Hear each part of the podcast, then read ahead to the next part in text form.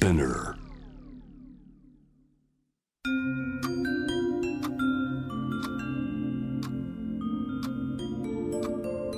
こんなこと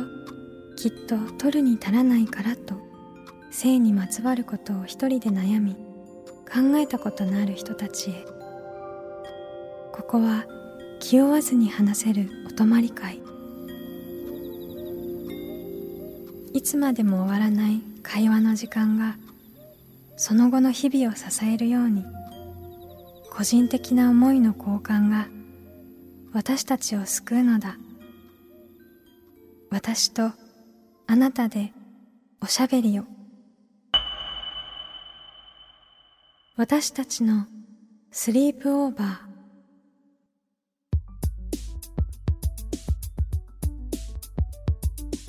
ミーユーの野村夢とミーユーの竹中真希です私たちのスリープオーバー。この番組は性にまつわる悩みや疑問を自分の言葉で自分の温度でゆっくりと心の扉を開きながら話していこう。そんなプログラムです。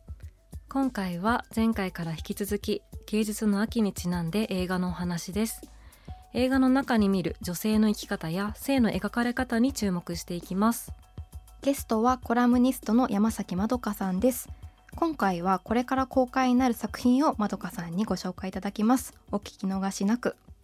私たちのお泊まり会にあなたもぜひご参加ください。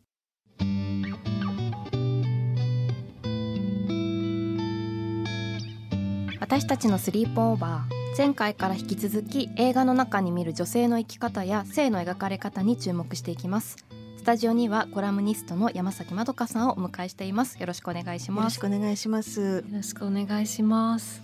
前回は時代による女性や性の描き方の変化特にこう往年の作品の中から、はい、あの女性の描き方だったり、うん、私たちがそれをどう今見るのかっていう話を伺いました。はい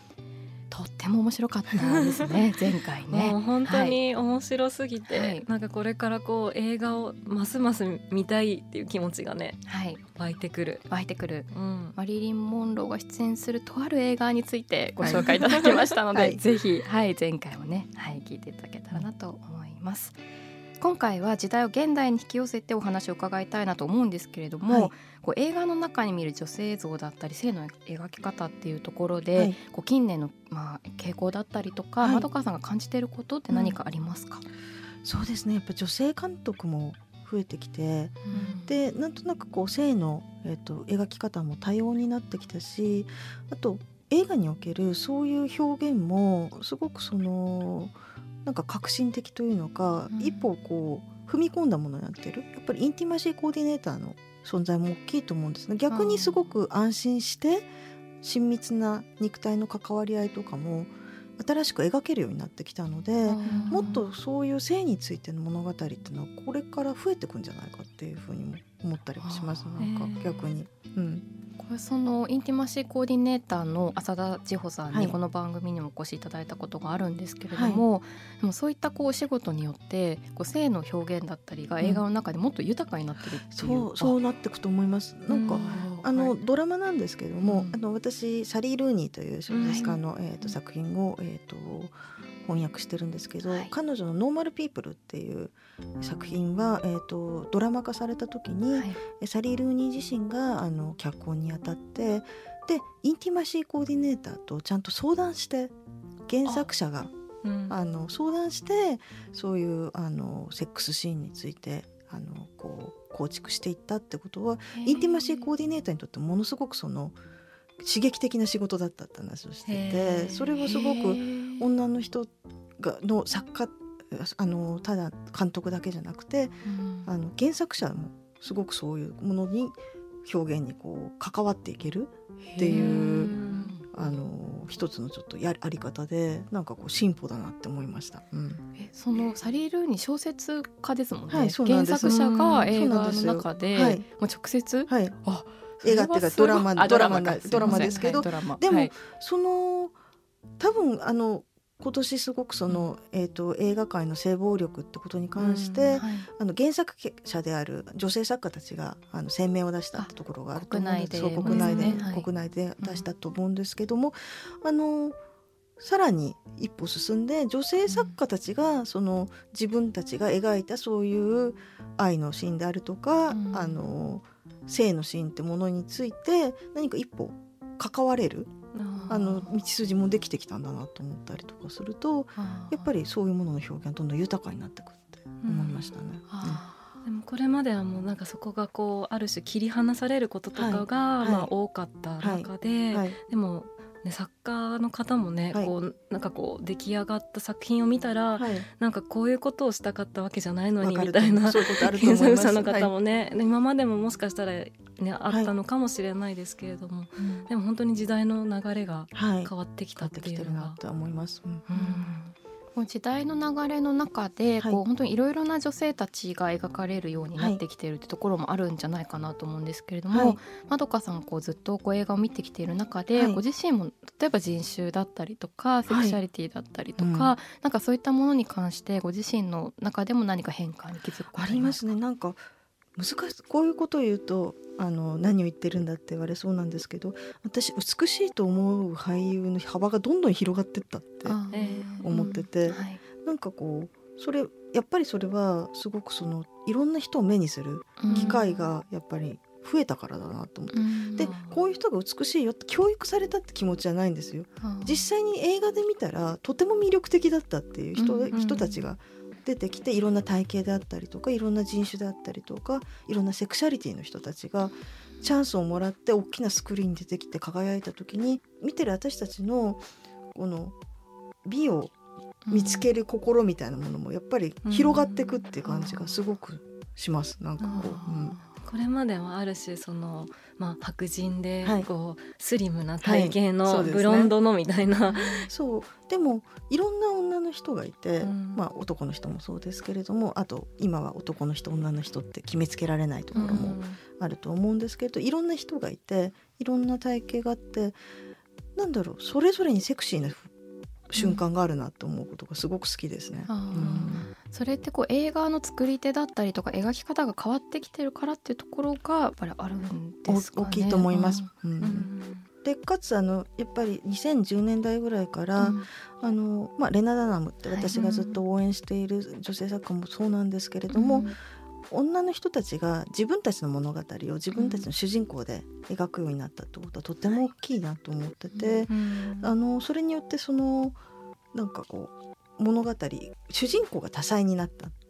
それが何よりも大きいことだなと思います。なんかまどかさんがこう例えばレナ・ダナムの作品が出たことで、はい、そのアメリカの女の子たちっていうのの反応というか、うん、なんかそういうのもまたちょっとなんだろう今までと今までは、まあ、ある種こう描かれなかった作品が生まれてくることでこう見る映画を見る方の反応だったりとかなんかそういったものも変わってきたなって部分とかってあったりされますか？そうですね。やっぱりあの何かこう理想像みたいなのが一個あってそこに自分を固くするっていうようなことっていうものものはまあ、全くなくなりはしないとは思うんですけれど、うん、あのそれもまた映画の楽しみだと思って全然自分と違うタイプの人に自分を当てはめて同じ体験をしてるような気持ちになるっていうのもそのそういう没入型の、えーと、芸術の楽しみなのであの美男美女のラブストーリーは良くないみたいなことは絶対に言いたくないんですけれども、うん、あのでもどんな気持ちで映画を見たいのかってもっと身近なもので見たいとか自分みたいな人間が、えーと、スクリーンにいるところを見たいって人も大勢いると思うので、うん、そういう人たちにとってはすごくいい時代なんじゃないかなっていうふうにも思います。うん、うん。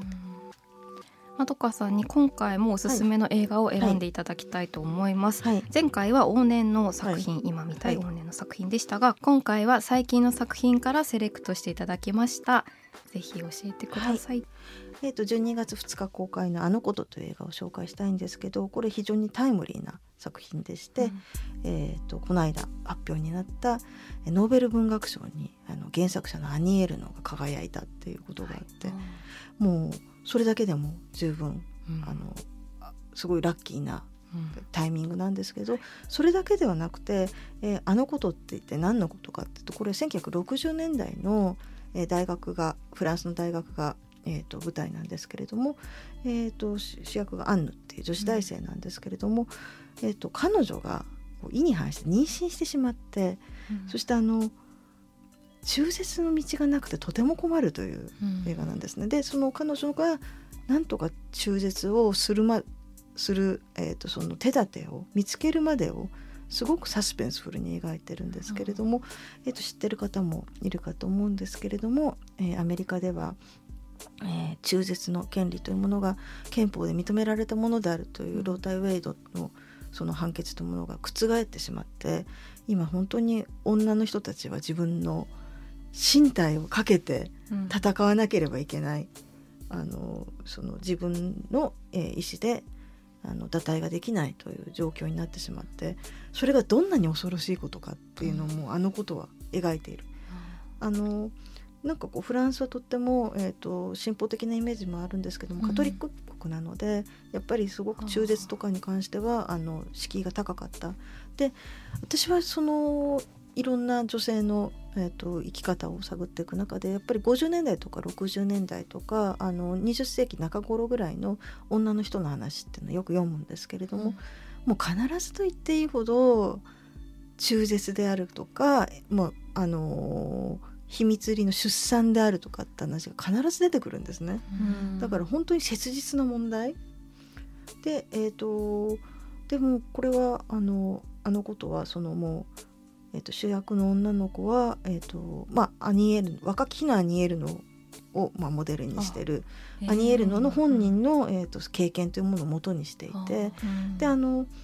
えー、と監督が、えーえー、とレバノン出身のフランス人のオードレー・ディバンっていう人なんですけれども彼女自身も自分の中絶の経験というものを踏まえて、えー、と描いてるので。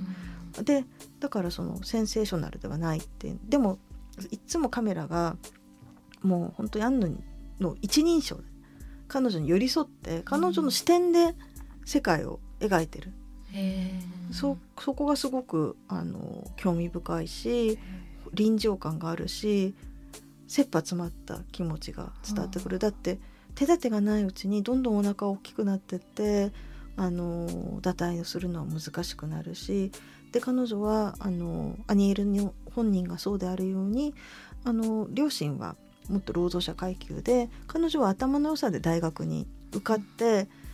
一個その社会的な階級を上げる、自由を手にするために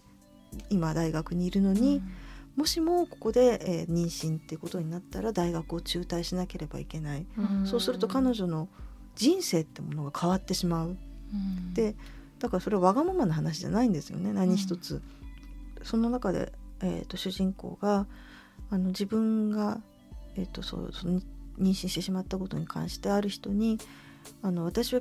女にしかかからない病気になったんですっていう言い方をするんですよね。あの主婦になってしまう病気ですっていう言い方をする、つまりそうそういう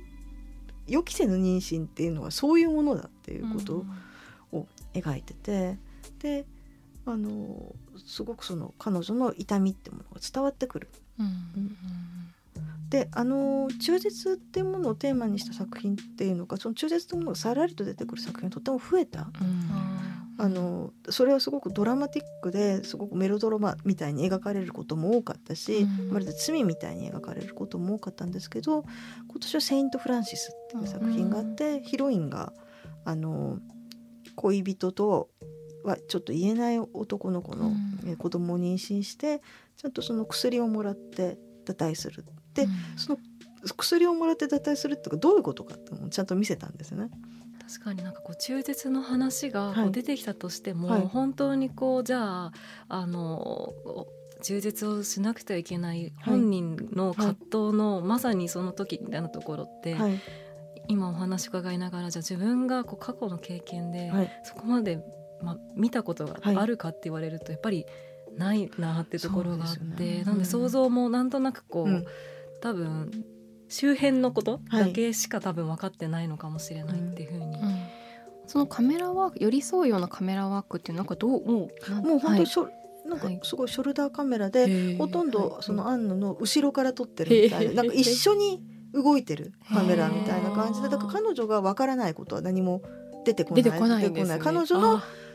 行動というものだけであすごい。だけでこう見せていくっていう。俯瞰した語り手みたいなものがいないっていうあ、ね、じゃあ見ている方ももう主人公っていうかなりきるような感じでそうですね。なんかこう一緒に体験していくっていうような映画でそこもやっぱりすごいすごいなって思いました。うんであの主役をやっている女の子が、アナマリア・ベルトロメという女の子で、はい、えー、と前私が見たのは「ビオレッタ」という作品なんですけど、はい、見た人ももしかしているかもしれないと思うんですけどエヴァイ・ヨネスコというあの本当にいた、えー、実在の、えー、少女モデルでの役をやっててそれは彼女が11歳とか12歳のまだ幼女なのに、うん、とそのお母さんがえーと、フォトグラファーで、うん、自分の表現のために彼女をヌードにしてしまうっていう映画だったそのすごくセクシーな絵に飾り立ててであのだからとってもあのこれは興味深いっていうのか彼女の女優としての道のりとしても興味深くて、うん、あの自分の身体というものの選択権を奪われた女の子の役を彼女はやって、うん、で今回なんとか奪われてるそういうものをなんとか取り戻そうとする役を彼女がやっているってことがすごく印象的でこう彼女のその女優としての道のりってものもすごく考えるしあと彼女の友達役をやっている女優が、えー、ルアナ・ベイラミという女優さんでこの人あの「燃える女の肖像」というあの作品をが2年前かな、はい、としたと思うんですけど、あそこであのその。えっと、主人公だけではなくてメイドの女性が出てくる。そのメイドの女の子なんですね。であそのそうでそのメイドの女の子はややっぱりその彼女たちのあのその主人公たちの助けを借りて脱退するシーンがあったと思うんですけど、すごくそこで響き合うものがある、やっぱりこの「このあのこと」っていう作品だけがポコンとあるんじゃなく連なりの中にあ。るなってこう思いました。うん。このなんかこうすごい配役はなんかどういうふうにこうなんかこうなされていったんですか、ね、でも多分これはやっぱフランス映画の一種その女優の系譜とかそういう連なりの中にあるんだろうなと思ったんですけどなんでかっていうともういろんなことが考えられるんですよ。うん、あのそのヒロインのお母さんを演じてるのがサンドリーヌ・ボネールという女優さんで、うん、この人は、えっと、今年はすごくそのアニエス・バルダの「冬の旅」という作品も11月に公開になるんですが1985年の作品なんですけど「冬の旅の」えー、彼女主役なんですね、うん、18歳ぐらいの時に主役をやった女の人が放浪をする、うん、えーと、映画で放浪者の女の人の映画ってとっても少ない。でその中でも、えーと、アニエス・バルダの「冬の旅」はすごくそういう女の人の放浪の映画としてはもう金字塔の作品なので、うん、本当にぜひとも見てもらいたい。で、女の人の放浪の映画がなぜ少ないのかってやっぱ性加害のシーンっていうものをやっぱり、あのー、一つちょっと課題としてあるはずと思って、うん、そういうものを全く描かないのがいいっていうとかもう物語上から全部カットしてしまえばいいって言ったら、うん、それはダメだったってどこかで思ってなんでだそういうことの痛みってものも物語の中に持ち込まれた方が、うん、あのいい時がある。ででもどう描くかっていうのは難しいところで、それはあの女性が描くからとか男性が描くからってことだけじゃなくて性加害の描写ってとっても難しいなと思うんですよ。本で描く時もジャーナリストであっても私は、うん、あのそういう女性問題を取り扱ってる弁護士の長所みたいなものを読んだ時にちょっと気持ちが悪くなってしまったことが、うん、それはでもすっごくそのそういうものを本質を捉えて女の人たちの痛みってものも伝えながらちゃんとその何か変なふう変なところを触らないく書ける人たちもいてそれはすごい上手い人たちなんですよなんか、私の中ではスーザン・ソンタクがそういう人だっていうイメージがあったし、だからやっぱり映画もそういうところがあってなぜならば性加害のシーンを撮撮る時にどうしてもそういうシーンそういう今まで撮られてきたもののクリシェを使ってしまう、うん、そうするともう描きたいことが伝わらなかったりはするんですよね。うん、で今年あの冬の旅をもう一遍見直した時にあのアニエス・バルタはやっぱりその放浪する女の子であるサンドリル・ボネールが性加害に遭うシーンも撮ってるんですよ。うん、でそれのシーンはすごく今見ても多分こういう場面を撮りたいとかあのこういうことを描きたいっていう人の参考になる撮り方をしてるって思いました。でちょっとあのことの話をちょっと続けると,、えーと、あのことですごく監督が描きたかったことに女の人の快楽の追求というものは罪ではないっていうことがあるっていう、つまりあのセックスを楽しむ女性ってものを否定しない、うん、つまりその中絶の物語ってすごくそういうものを否定してしまうように使われてしまうことも多いんですけれど、うんうん、でも逆に言えば妊娠の心配であるとか自分何かがあっても自分の身体のことは自分で決められる、うん、それでもリスクは負うのは女の人で女の人なわけなんですけどそういうことが一個ちゃんと保障されると女の人の性の追求の仕方もちょっと変わってくるかなっていうふうにも思って、うん、なんとなく今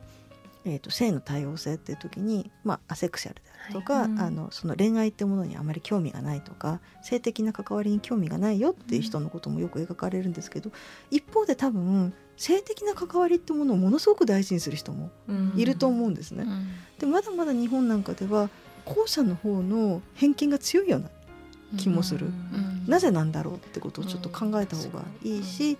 でもそうそれはやっぱり性的なことを例えばそうだその同意同意があれば自分の体で自分で何か意思を持ってそういうものを追求していく、うん、そしてそこでで傷つかない何か持ち帰ることができる女の人の物語というものがもっとあったら多分いろんな意識が変わってくるかなと思いますね。うん、確かに、うん、確かに。でもそういう作品もまたなんか来年とかにはまた全然違ったこう世界が見えたりとかして、ね、といいなと思って、まああの今年リナ・ダナムが久しぶりに2本映画を撮って、はい、一つは「少女バーディ」っていう、うん、えーと、中世の13世紀の女の子の主人公にした、はい、あの少女映画でそれはアマゾンプライムで見られるんですけれども、うん、もう一本「シャープスティック」っていう、うん、あの新作を撮っててそれはやっぱりそういうふうに線の追求をは遅咲きな女の子が性、セックスというものの追求を始めるっていう話で、そういうことはすごく彼女も描いて描いていきたいっていうふうには言ってるので、すごく楽しみにしてます。でも本当にあのことは12月2日に公開されるということで本当に楽しみですしまどかさんの今のお話を聞いてからまた見られるっていう、ね、喜びがあります、ね、幸せ、はい、でも本当にこういろんなこう女性の体だったりの書かれ方であったり、まあ、中絶だったり性加害っていうので難しかったりとか、本当にどういうふうに表現するのかって悩むところでもあるけどでもそこが一面的になってしまうとなんかずっと本当になんか限定的なままだったりとかする中でなんかそこがいろんな描かれ方をすることでなんか今を生きるだってこんなにたくさんこう中絶だったりとか性加害とかが起きていて被害が起きていてでもそれを押し込めちゃうじゃないですか。そうですね。こう表彰というか映画の表現がだったりが限定的だとなんかそういう意味でもすごいこうパワーをもらえる、うん。はい、お話だったなって本当に、はい、思いました。私たちのスリープオーバー2回にわたって山崎まどかさんにお話を伺いました。とっても面白かったです。ありがとうございます、こちらこそありがとうございます、はい、ぜひはいまたお越しください、はい、ぜひとも。私たちのスリープオーバー。